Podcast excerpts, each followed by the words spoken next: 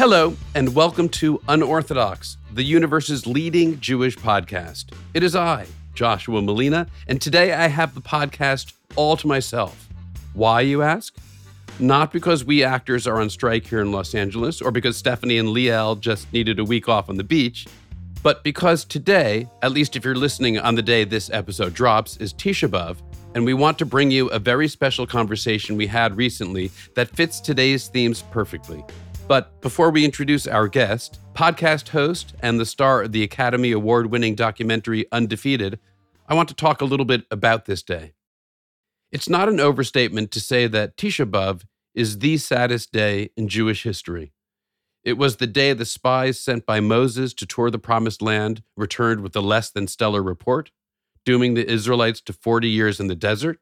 It was the day on which both the first and the second temples were destroyed, one by the Babylonians in 586 BCE and the other by the Romans in 70 AD. It was the day the Jews of England were expelled in 1290, and the day in 1941 the Nazis approved the final solution. On this day, Jews all around the world fast and mourn and read lamentations but we here on Unorthodox, we thought we would focus on what we think may just be, particularly nowadays, the most important Tisha B'Av takeaway. And it begins with a story, one of the most famous stories told in the Talmud.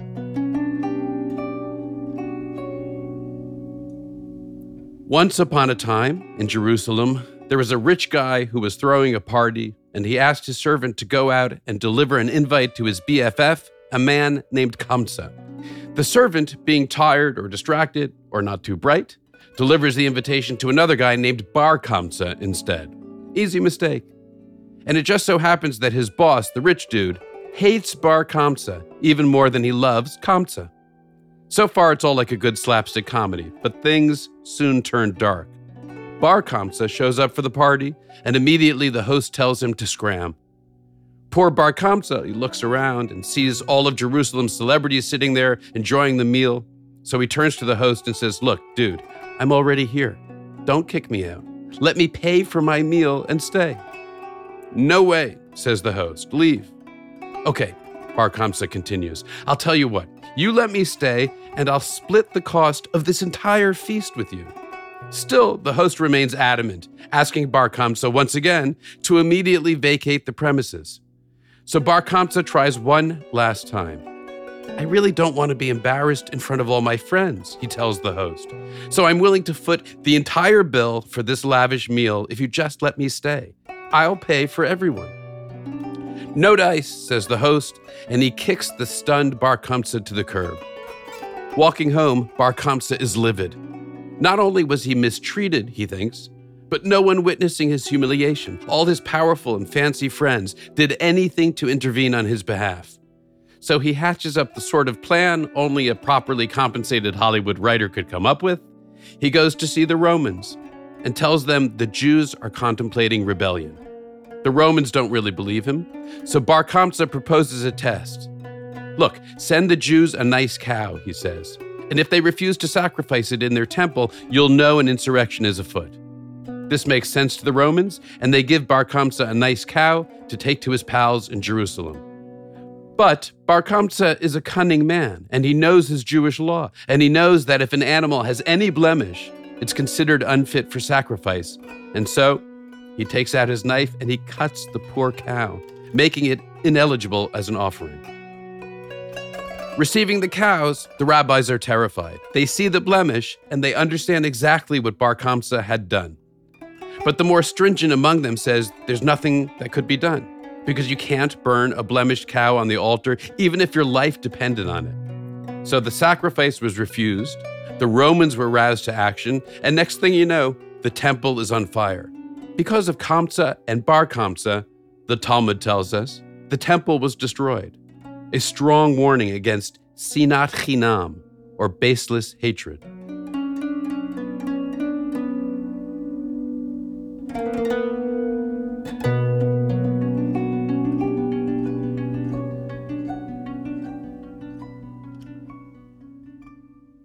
Now, look, we have a lot of baseless hatred going around these days.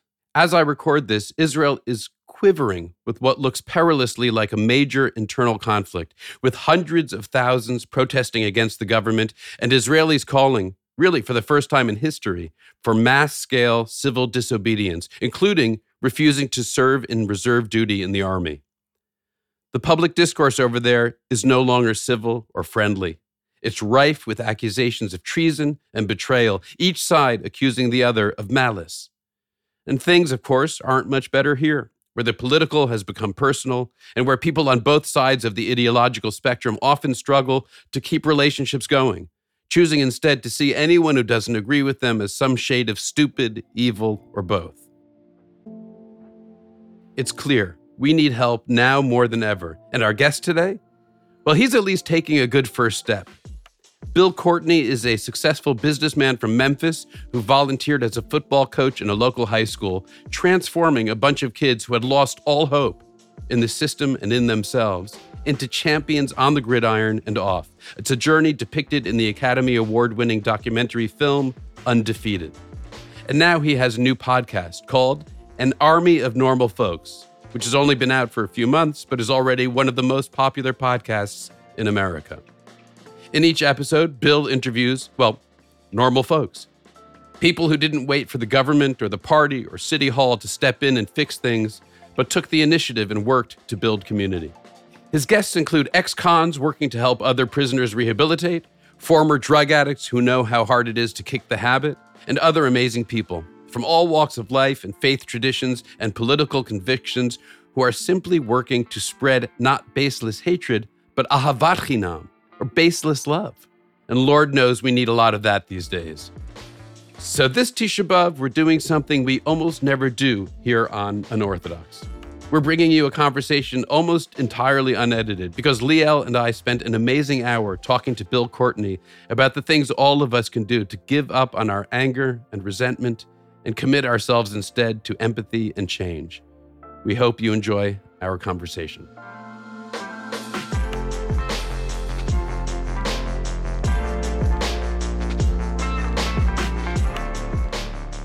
Coach, welcome to the show. Thanks for having me. I uh, you don't mind that I call you Coach, right? Like you will Yeah, always be Coach after this movie. Coach, Bill, Billy, whatever. It doesn't matter, but Coach is fine. That's Coach, Coach makes us feel athletic. Yeah. Yeah, that's well, that's great. So yeah, Coach is just fine. This is the closest Right. we would be to football glory ever in our own sad lives.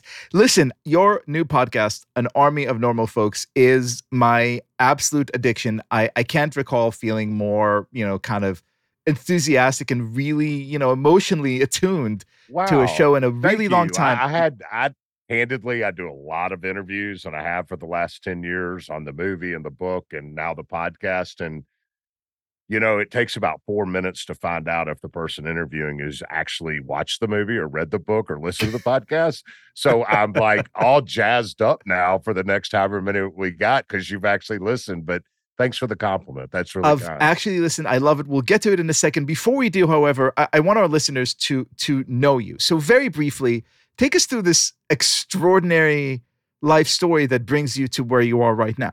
um You start out, you're in business. You you have your lumber business. You're doing I- really I- well. yeah. Okay. I'll, I'll give you the as fast a Reader's Digest version as I can. Grew up in Memphis, born and raised here. Dad left home when I was four. Uh, he died this year, and I had no relationship with him at all. Um, mom married and divorced five times. Uh, to give you kind of a microcosm of how I grew up, my first real knockdown, drag out fist fight was with daddy number three, and daddy number four shot at me down a hallway with a 38 caliber pistol. I dived out a window to save myself that night. So that's where I came from. Uh, went to Ole Miss when I was 17 years old. First time I ever saw campus was when I checked into my dorm. Um, graduated the because of the way I came up. The the the the most valuable mentors in my life were my coaches, and I thought being a teacher and a coach was uh, something valuable. And I'm going to interrupt you right there, which, as as you will soon figure out, is something that Jews do a lot. We have a term called collaborative overlapping, which means interrupting each other as we speak. you can interrupt me all you want. Listen, you're telling it like it's completely obvious, but a person who had a fist fight with daddy number three and then was shot at by daddy number four, that's not a person you think would, oh, obviously that kid's going to college, a great college at that, and studying hard and, you know, playing football and becomes an athletic star. Uh, what what drove you to do that rather than to, you know, be resentful, drink, do drugs, get into fights, get into trouble? You can be resentful do drugs, get into fights, get in trouble, and drink, and still make good grades. that is that's the message we want to get at. um, that you can get the drugs off. I never Listen, did kids. that, but yeah, I was resentful. I mean, candidly, I've had daddy issues until about five, six, seven years ago. Um, there's something about being a strapping 15, 16. Look, I lettered in six sports in high school six. My father held the 100 yard dash record in the state of Tennessee until the 90s. He started at point guard and quarterback his freshman through senior year at East High School in Memphis, incidentally, where Cybill Shepherd went to school. And um, he loved sports. And when you letter in six sports in high school and you do well in sports, your name's in the local paper. And my name is his name. I know damn good and well he knew what I was doing. I know damn good and well he saw me um, in the papers and stuff. He never attended a single game of anything I ever competed in. And there comes a time where you start questioning what is wrong with me? Why am I so broken and valueless that my own father, who I know shares the same interest I have, has no interest in seeing me?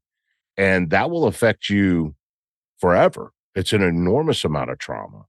Um, so just because a person goes to college and makes good grades and finds a life, you know, to to to play on what we're going to talk about later, I'm a normal guy and normal folks have family problems, they have financial problems, they have issues they have to overcome and deal with and I'm no different than anybody else. It's just you know, my particular uh, challenge was all of that. And so quickly, I'll finish so that we can get into it. But um, I, I, I had a major in psychology and English. I wanted to be a child psychologist. I was teaching school and coaching football while I was planning on getting my doctorate. And that's kind of what I wanted to do.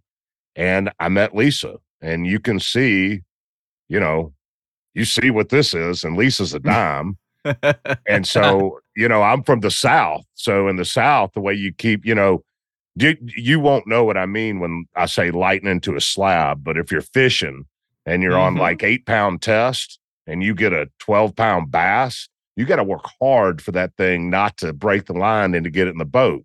Well, that's what I felt like when I married Lisa was I'd lit into a 12 pound slab on eight pound test. And so the only way I knew to keep her around was we just started having kids. And so I had four kids in four years.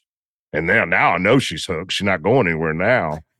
Problem is, as a teacher and a coach making 17 grand a year, it doesn't cover it. And so that's how I got into the public world.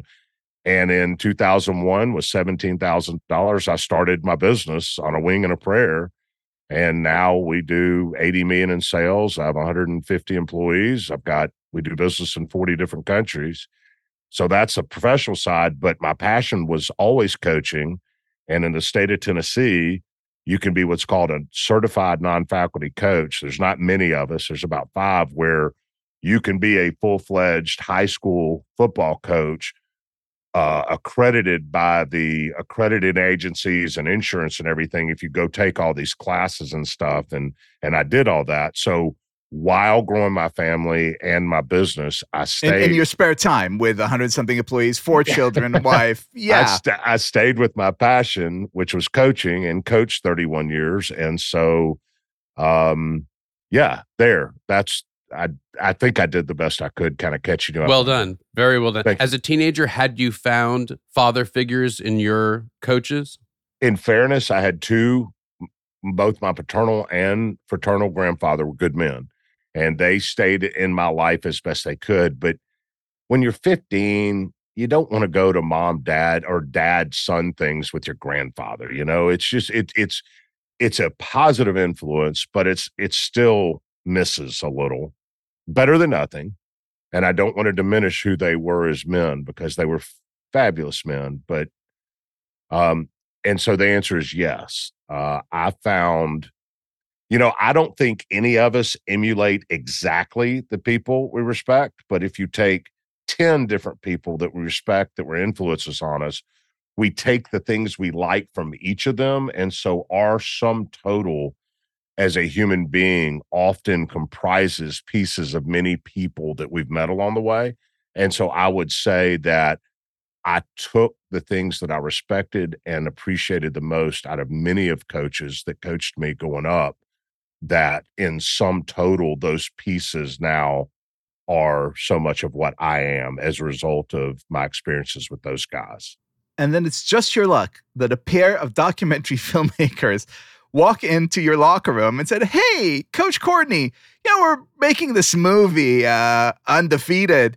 Would you be on it? Fast forward, it wins the Academy Award. Yeah, How did co- that come about? Oscar that sounds winner. like a fairy tale. A, a, couple of 29, 30 year old guys wearing skinny legged jeans, wearing scarves, which you do not do in Memphis. they had one credit to their name before making Undefeated, and it was a thought provoking, heartwarming documentary on the World Series of beer pong. Honestly, that was it. And they follow us around for about nine months and leave Memphis with 550 hours of film and say they're going to make a movie. And you're like, all right, well, we'll see this on channel 362 at 2 a.m. on one Wednesday. Honestly, I thought it would be, it was my last year at Manassas, which was seven years coaching. And I thought it would be a neat video yearbook of that last year together. I mean, we agreed to it just because why not? I mean, we'll get a free CD of our season. And then a year and a half later, I'm walking down the red carpet at the Academy Awards and we won, which is ridiculous, but it happened. So here's here's what I love about this movie. On the surface, you think like, oh, I've seen the story before. It's The Blind Side. It's Friday Night Lights. It's, It's all those football. inspiring. It's football in small town America. It's great. Not But it's small town, not. but you know, right. and then and then you come in. Um, and there's something about this movie which is just so incredibly soulful. I mean, you had this phrase that really stuck with me. Uh, I'm gonna botch it. Football doesn't build character. Football reveals character. That's not botched. That's dead nuts. Okay. Talk to us about the philosophy of coaching, the the thing that you saw when these kids who had so much potential and so much magic in them, but also so many burdens and so much to deal with. They come in and, and you decide not just to make them football champions, which they win, which I don't know if I was alone in this, but I couldn't care less if you won or lost a champion. I mean, it was nice that you won, but the thing that I was really after and the thing that I got out of the movie is watching you really, you know, mold them into uh into understanding their potentials. What's what's the process like? So, first of all, a lot to unpack. Undefeated is not a football movie. It is a human interest story with football as the backdrop. That's why it's different than Blind Side and Friday Night Lights and all of that. That's because football is is the vehicle, but that's not the story. Second of all, undefeated has nothing to do with wins and losses on a field. It it's about not being defeated by your circumstances. And third, I didn't go there to save anybody. I am not. I am. I despise white paternalism. Uh, I despise all of that stuff. I also despise the notion of white guilt. I went to Manassas to coach football, no differently than I coached kids in rural areas that I coached, or suburban areas that I've coached, or wherever, uh, private schools, public schools, whatever. And when you coach football, there's another saying: uh, players win games, coaches win players. I've never seen a coach make a tackle, score a touchdown. Just doesn't happen. You got to win your players, and I believe kids want to carry themselves with character. I believe they want discipline. I believe they they want to be held accountable. But I also believe they'll follow those tenets if they feel like they're being loved and cared for. And love and football are not two words that are often used in the same sentence, but I, I do believe I, I do believe that. And Another one of my mantras is the greatest measure of the success of a leader is the actions of the followers. Um, and so the greatest measure of the success of a coach, in my mind, is not wins and losses. Talent is about wins and losses. What my job as a coach is to do is to win those kids, win their hearts and minds. And you don't win that with X's and O's. You win that with character, commitment, integrity, the dignity of hard work, grace, understanding what teamwork really is, understanding that commitment is not just being on time, it's also finding a spouse that you want to be faithful to the rest of your life and talking about deep, meaningful things that last long after the days of football plans over that serve you well on the football field, but well in the game of life as well. And if you start coaching and teaching that and holding kids accountable to those tenets and fundamentals, the football wins come.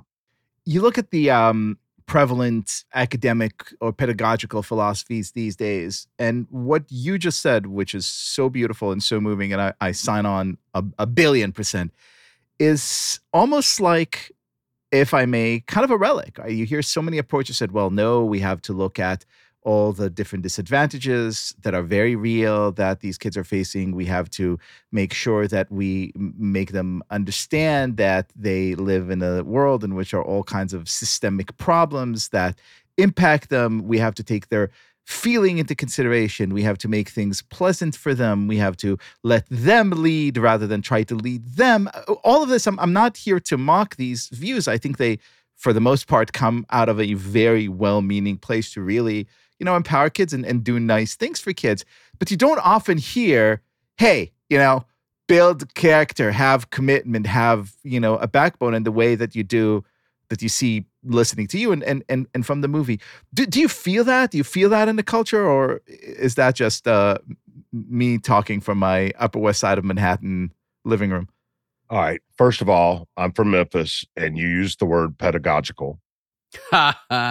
so we've got to quit that.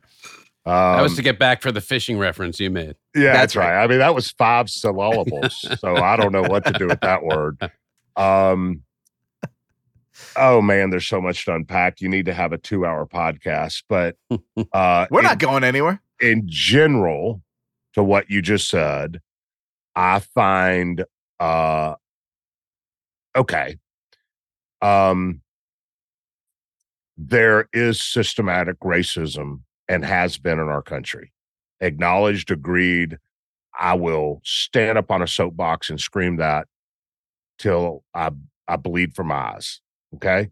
Um, th- there is a free society and free education, but the idea that hard work alone should make uh, hard work alone with all of the advantages the American society gives to the people in it, um, you have no excuse not to be successful because all you got to do is pull yourself up by your bootstraps and work hard and you're going to be okay. That's also a ball of crap because there are um, barriers in certain parts of our society that people just have no idea about unless they live them or they've lived in them. Um, having said all that, I do agree you have to acknowledge that stuff, but you have to be very careful and walk a line to be understanding, but not allow the people you're working with to become victims because the minute they become victims, they um, you lose the opportunity uh, for success. Victimization is just as dangerous to me as is some of the problems we're talking about. And so there's a difference in acknowledging and accepting and trying to work through systematic problems and backing completely off and making excuses for everybody because of those problems. Look, we all have stuff to overcome, some more than others. And the some that have more than others to overcome, it's our job to help erase those barriers and do everything we can for people that aren't as advantaged as we are. But in the same respect, if you start allowing those narratives to become excuses for victimhood, you're doing them a greater disservice. And I think we have a problem in our society today that we don't want to talk about race and faith and creed and politics because we're so afraid of getting canceled and and we're so afraid of what people might sum us up to be based on what we look like how we vote or how we worship and and i think it's really important we break through those barriers and start having conversations about the stuff that matters and crossing those conversations in racial and religious and cultural lines so that we can start to understand one another a little better. And once we do, then we can start serving each other and not be victims of circumstance, but find ways to overcome circumstance. Amen. To that. So I, I want to get on to the podcast, which, as I mentioned, really is is one of my I, absolute can, favorites. Can I? We're going to do this interrupting thing now. What'd you sure. call it? Yeah, What'd you say? you're doing it. You're doing what, very well. What was the fancy word for it? Collaborative overlapping. Okay, I'm going to do a collaborative overlap real quick with you, if that's okay. Please do. I was in New York, um, shortly after, within the last, within the year of undefeated being released. I've been in New York a billion times, but nine years ago, I was there was a New York has a film festival, and I was in undefeated was one of the features, and I was there for Q and A afterwards. And the very first question I got was a lady in the back, and I'll never forget. And she stood up and says, What is your response to the knock on this film that you are nothing more than a white paternalist? And I looked at the person that was with me on stage and I said, Help. because, and the reason I said help is not because I'm unwilling to answer a question. I'll answer any question. Um, I didn't know what she was talking about. Right. I candidly had no idea what she was talking about. Since then, I've gotten quite an education in what she was talking about. And what bothers me about it is I get the notion, and I think it's real in a lot of circumstances. But just because you're white and working with black people, or just because you're black and working with Asian people or whatever, just because there's two different races involved in something does not necessarily mean that there's paternalism or some statement to be made. It could be that we're just human beings celebrating our humanity, working together so that we all can become better at a certain discipline. And the problem is we can't even get to that notion because we can't get past what culture has started defining us in as a result of what we look like and who we are and how we vote. And I think that is horrifically destructive to our culture. And it could be argued that some of those well intentioned programs and things that you're talking about that started four, five, six decades ago have morphed into very paternalistic things. And so it's possible that even our government could be considered paternalistic when you take it all the way down those lines. I mean, when you have people that have children and are in such a state that they have to rely on government assistance for housing, food, and the nurture of their children. And if by breaking through the ceiling of certain income levels, you start to lose those uh, benefits, um, so that you don't even try to break through those ceiling for fear of losing the few benefits you have for your basic sustenance, I would say that that in and of itself is paternalistic. And so all I'm saying is, is it the paternalism thing is can also be systematic and it doesn't necessarily mean that when two people of different races are working together that there's paternalism involved. It could just be humanity. I want to tell you how I found out about your podcast because it relates to this very much. I have a term which I hold as the highest compliment available when I really appreciate people or a group of individuals. I don't say, you know, they're very smart, they're very accomplished. I say, you know what they are? They're normal folks normal yep. Americans, people who acknowledge all the bad and all the good, but step up and do the work. Do what needs to be done, not by running for office or writing great novels. Not that there's anything wrong with that, but by making an impact in their own lives, in their own community, in their own corner of the world. And your new podcast, An Army of Normal Folks, is not only a celebration of these people, but really kind of a, a, a manifesto on, on, on how to start fixing uh, a bunch of these problems we just talked about. How did you come up with this idea? Uh, completely on accident. Um, this thing's being recorded, right? yes, it is. it was that guy's idea. Say hi to Alex, everybody. hey, Alex. Hey, Alex. So that cat right there came down about a year and a half and interviewed me. And it was a day I was especially perturbed at the folks in DC and New York.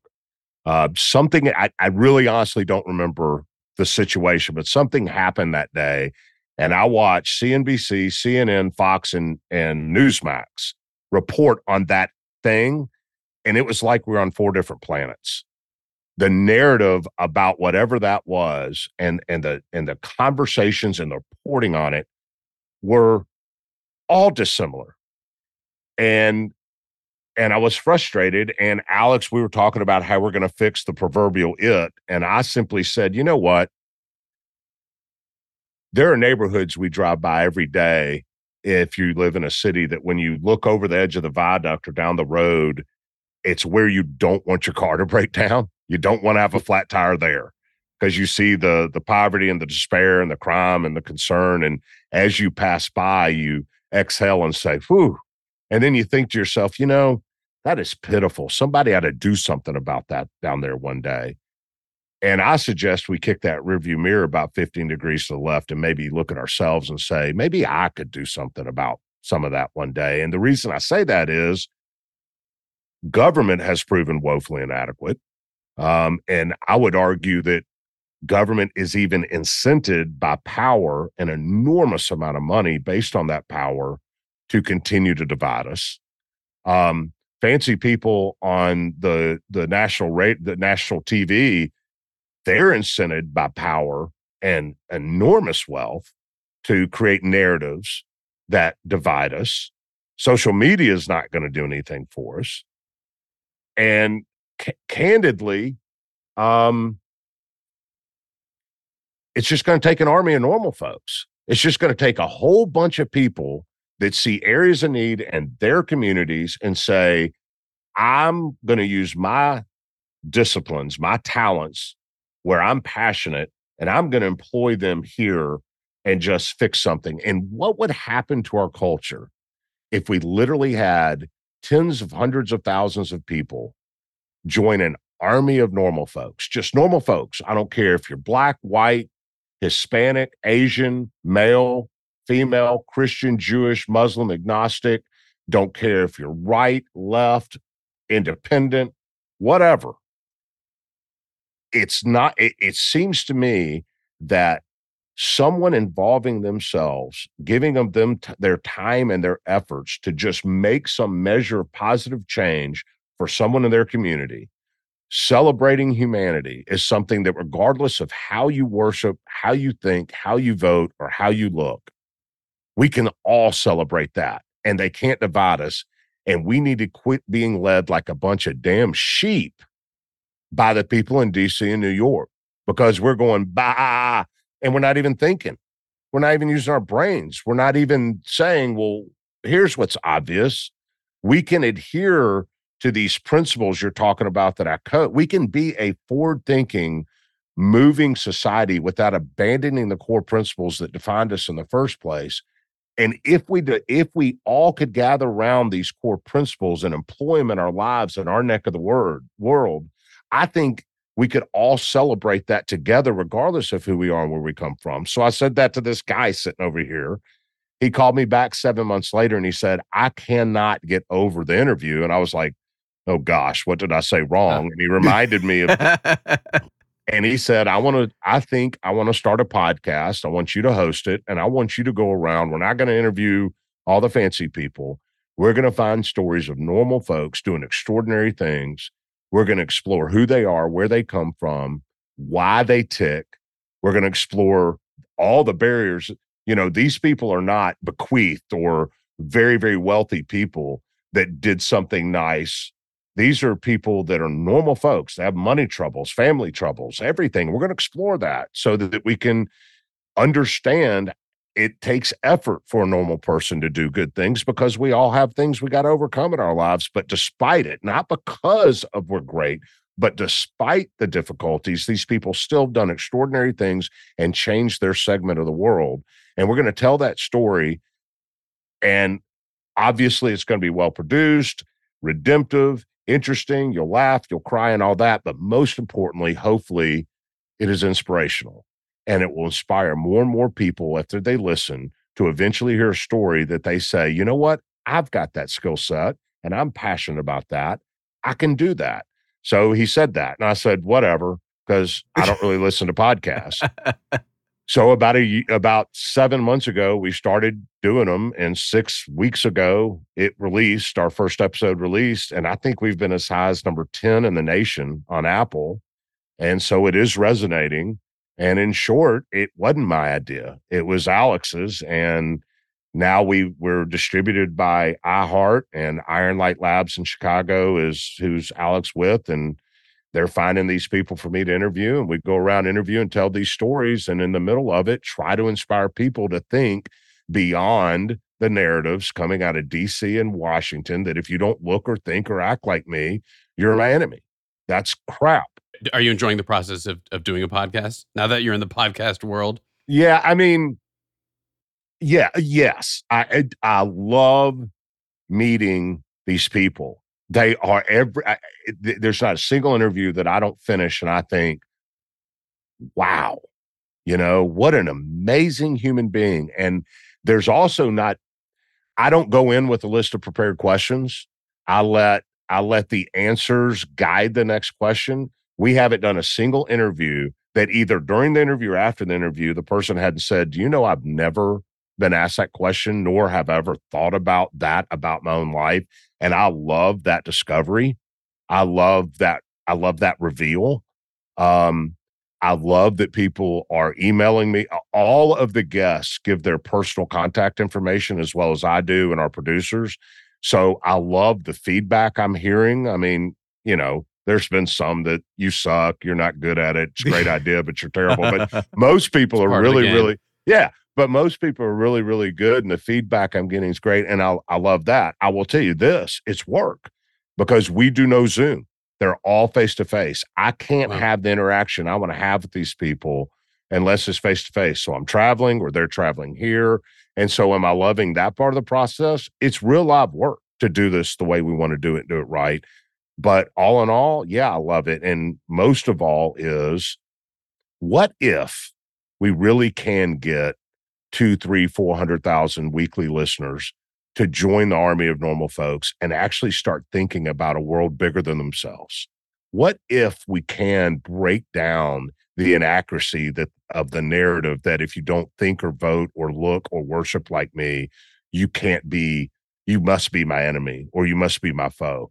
What if we could start chipping away at that crap? And that's what I'm most incented by. So give us a little taste of these unbelievable inspirational stories. If you don't mind, I'd like to ask you to talk about my my own. I loved all the episodes, but my favorite was with a with a man named John Ponder. Oh, he's unbelievable. Tell us his story. John is a guy who uh, grew up in New York, um, uh, Brooklyn, and uh, he was one of I think seven or eight kids. All the kids were involved. All his siblings were involved in crime and drugs and everything, and he got, I think, his first arrest. He was at 11 or 12 years old. Anyway, led a life of crime, eventually robbed three banks in Las Vegas and was looking at 23 years of federal time, hard time. And through a long uh, list of circumstances, ended up only getting four. And you need to listen to podcasts to hear how that happened. And when he got out of jail, the very FBI agent that arrested him met him.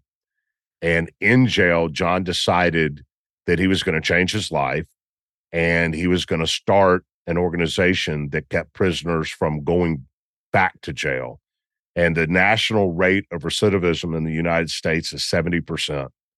He's been running Hope for Prisoners now for six or seven years, and their rate is eight.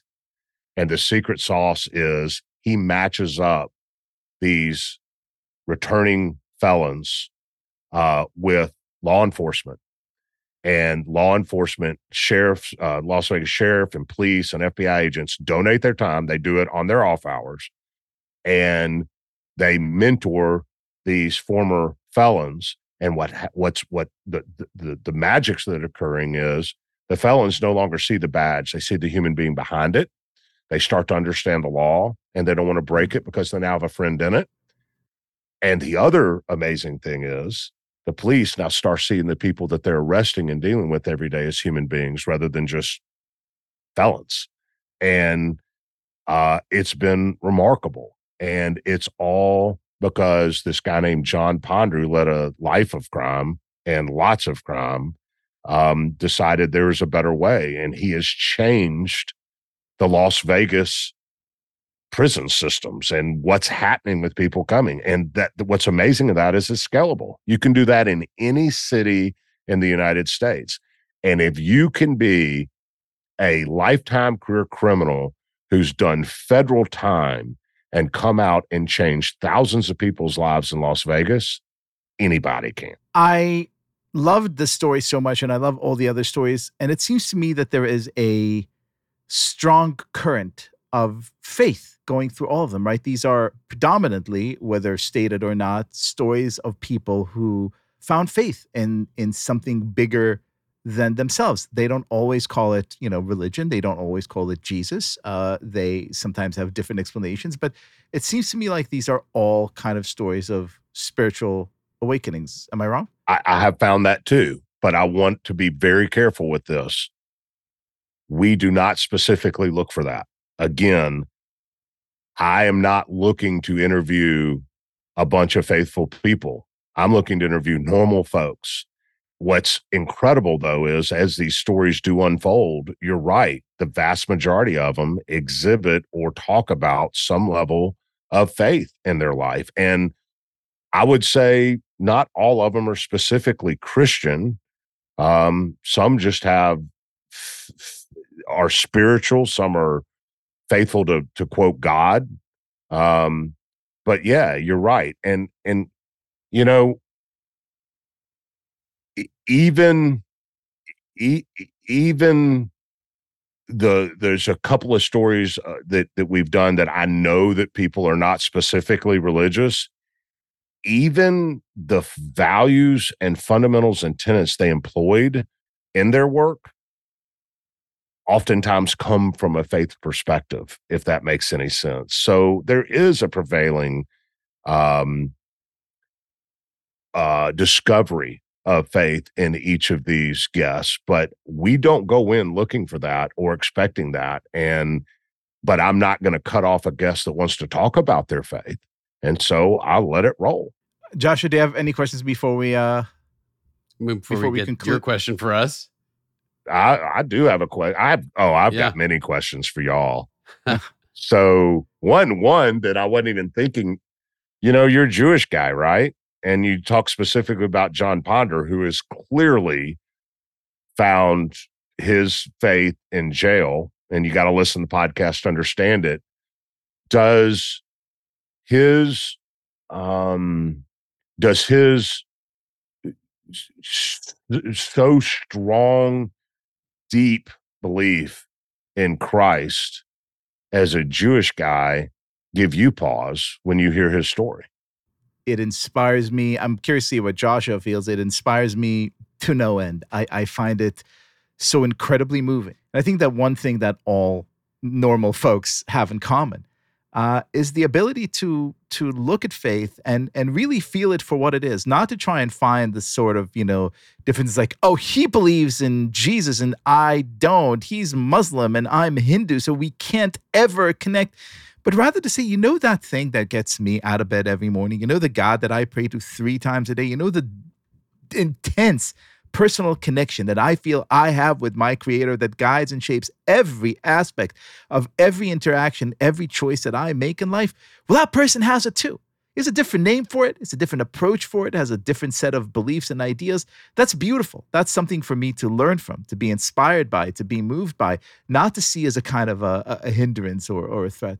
Yeah, absolutely. I I am beyond appreciative of that perspective by you because that's the way I feel too as a Christian. But I'm going to get to your question, but I, I got to hear your answer too. I, I'd love. No, I'd, I was just going to agree. This stuff I- interests I me absolutely feel the same.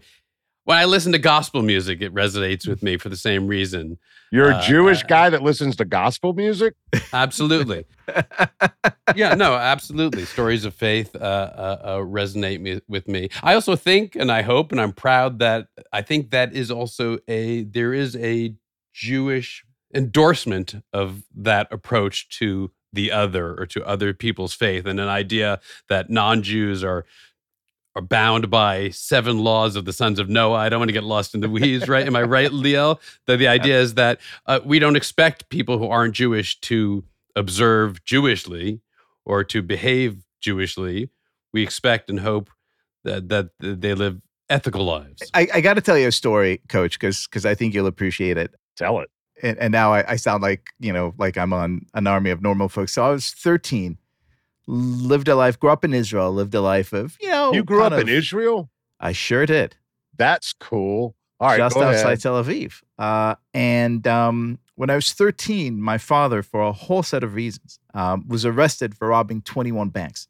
And I went from having a nice, cushy life with, you know, trips to New York and like beautiful house and everything to uh, kind of being on the street, visiting dad in jail every week, you know, strip search, just kind of a really hard life. And unlike you, I was I was not taking it well. I was very angry. I was drinking. I was getting into fights. I was getting into trouble.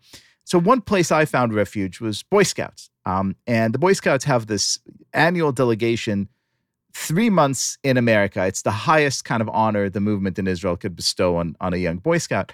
Uh, and I worked really hard to be one of the kids get selected, and I got selected. And then the night of the selection, we're all standing in line to figure out where we're going to spend three and a half months and uh, you know they start calling out names. Uh, you, you're going to this beautiful camp in New Jersey. You, you're going to Camp Fancy Pants in Maine. You, you're going to this beautiful place in Vermont. And I was literally left last, dead last. And I go in, and this guy who is, uh, you know, originally from Texas, uh, Jewish, you know, born in Texas, moved to Israel. He said, "Son, you're going to Memphis, Tennessee." No way. I had never heard of in my entire life. And I said, Why? And he looked at me and he smiled and he said, Well, son, because I don't think you're going to be afraid of him. And I didn't Wow. really know what he meant until I got to Memphis and what spent. year was this? This was 1993, the summer of 93. The Uh, I spent Chickasaw Council. Absolutely. I was in Camp Kia Kima uh, Yeah. with with my American brethren. I had the summer of my life, but I I had the great opportunity of really for the first time because I grew up in a freaking Jewish state, right? Everyone around was Jewish, and here I was among people who who worshipped totally differently. Uh, and I understood that great line in the song, which I I'm sure you know, "Walking in Memphis." Yeah. you, know that song Well, not 10 feet off says- the bill. you know, yeah, you know, tell me. So there's a great line in the song in which you know he's talking to to a, a, a gospel singer, and she says, "Tell me, son, are you a Christian?" Ma'am, says, I am "Ma'am. I am tonight. That's how I felt that summer. It was one of the most moving experiences in my life. That is phenomenal. So, Coach, uh, as as our Gentile of the Week, which by the way, congratulations, you are now Oh, and I'm, officially. I'm the Gentile of the week. Well done. yes, you are, Yeah, sir. that's right. how do I how do I, G-O- how do I get G-O-T-W. nominated for Gentile of the year? I want to be I, that guy. I I think you're I think you're the It's a very right- strong right entry. Very strong entry. you you have the privilege of asking this internationally acknowledged panel of Jewish experts any question, anything you ever wanted to know uh, about the Jews. So please, I wrote this last night. Do the thousand years of Jewish persecution give the modern Jew a chip on their shoulder? And does the strength of Israel give the modern Jew a quiet, maybe even unspoken middle finger to the masses involved in the past persecution? And the reason I ask that is, you know, the Egyptians were particularly terrible to you guys a few millennia ago. And um, it didn't get any better all the way through the 1940s, really. And um, Jews are still kind of persecuted, and even if not um, with regional issues, um, you know, there's there's a, a bunch of persecution that goes on with Jewish folks, and you know, out of it somehow you guys have survived and created this really militarily strong sliver of land over there on the eastern Mediterranean. And I just wonder, you know, does that kind of do you, do you, guys quietly behind doors get around in a circle when nobody else is around and blow your chest out and say, see there, screw you, and stick your finger up in the air because we survived it and you can't extinguish us? I, I, I, I really wonder about that. I'm a little worried about the image of getting together in a circle behind closed doors. other than that, other than that, I accept your question. Well, I mean that no, with I, like well, wine and some of that bland bread y'all eat. well, yeah, guilty, guilty, guilty.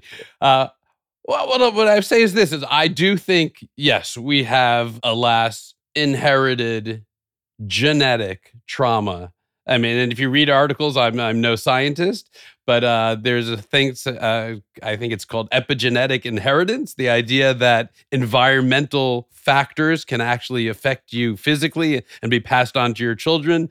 Uh, do Jews tend to have an anatomical feature of a chip on our shoulder? I suppose the answer is yes, and uh, I think it's well earned. And I think of Israel as uh, yes, a, a necessity and a place of great importance to our people. I hope that we don't view it, although I'm sure some do, as a middle finger to anybody, because I think in order for it to be a place of safety, security, and peace, we have to accept that uh, we have Arab citizens, uh, that uh, our coming home as refugees created uh, refugees of another people. And so there are important issues. And I hope that we look at Israel as something more nuanced than a middle finger to anyone. But it's a fine question. And, and I don't want to spoil uh, the ending of the Bible to those who haven't read it.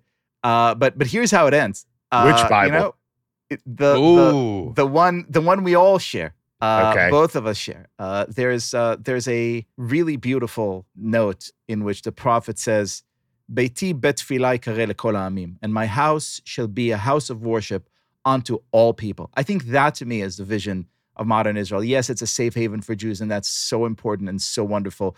But Israel isn't a normal country, just like America isn't a normal country. These, as far as I uh, am concerned, are the only two countries in the world that are truly, you know, covenantal, that are truly have a special kind of divine election mission to them. And the mission is precisely that is is to ring the bell of liberty is to ring the bell of peace is to ring the bell of freedom and opportunity for everyone and, and to inspire with with a higher calling and a higher light. And so as long as we're doing that and it really does take an army of normal folks to do that we'll be all right. Wow what a nice transition. Mm. gosh i don't know who's interviewing who here. He's good. He's yeah. good I, I mean i ask that because ironically, what was that term you used that was a genetic predisposition? Uh, you, you, you. I think it's called epigenetic inheritance. The idea okay. that we can physically inherit. Yeah. Okay. Well, could it be argued then that uh, uh, now I'm going way out there here, but I can't Go help but it. think it could could it be argued then that the Jewish people and the descendants of American slaves share that. Yes, I think absolutely that is most likely the case, and I uh, uh, it hurts me and it pains me when our two communities are at odds. When I think there's uh, so much uh, common ground. That's what I was going to go to. Is sh- should that not be a a a place of commonality that should be discussed and talked about and opened up and vetted and felt and paid for for folks to help one another understand. I mean to me that seems like a a real place of commonality. You know i think i think more than a commonality just between these two communities i have a good friend um, rabbi ari lamm that says that the uh, the hebrew bible or or as you all know it the old testament uh, is every bit the founding moral document of this country. as True. the Constitution is the founding political document of this country. And if you look at the greatest leaders of civil rights, right? You look at Sojourner Truth, for example. She's standing there in front of a crowd of, you know, white racist men shouting, trying to hurt her. And she's saying, I am like Queen Esther. I have come to deliver my people. You hear Martin Luther King saying, I've been to the mountaintop. Uh, all of these imagery that they use, Frederick Douglass, up until Barack Obama, they're all imagery taken from the Hebrew Bible. They're all the words and the vision of, of those ancient prophets of Isaiah and Jeremiah and, and, and these guys. I think uh, the more we kind of connect back to that and understand that the way forward to addressing uh, the many racial iniquities in this country isn't by posing it as a sort of like, well, this is a war of me versus you. It's about who has more privilege or less privilege or more power or less power. But but let's get back to first principles here. Let's get back to the moral vision that we all share and use that as a as a light to shine the way forward. We'll, be much better off. Couldn't agree more. I think it's interesting. Okay, well, thanks for answering my question. That was fun. Coach Courtney, we cannot thank you enough for being our guest on Unorthodox. I am I am so honored to have been with you and thank you so much for the for listening and joining the army and plugging it a little bit. And I I hope all your listeners will give it a shot. Right on. Thank you so much.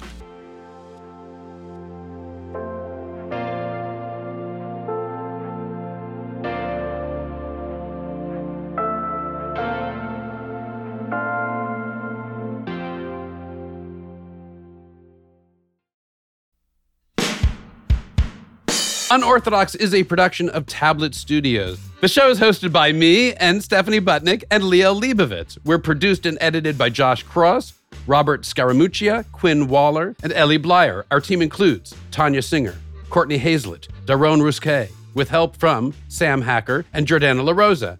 Get your unorthodox merch, please get it at tabletstudios.com. Our episode art is by Esther Werdiger. Our logo and merch is designed by Jenny Rosbrook. Our theme music is by Golem, and our news and mailbox themes are by Steve Barton. Please send us emails at unorthodox at tabletmag.com or leave a message on our listener line 914 570 4869. Until next week, shalom, friends.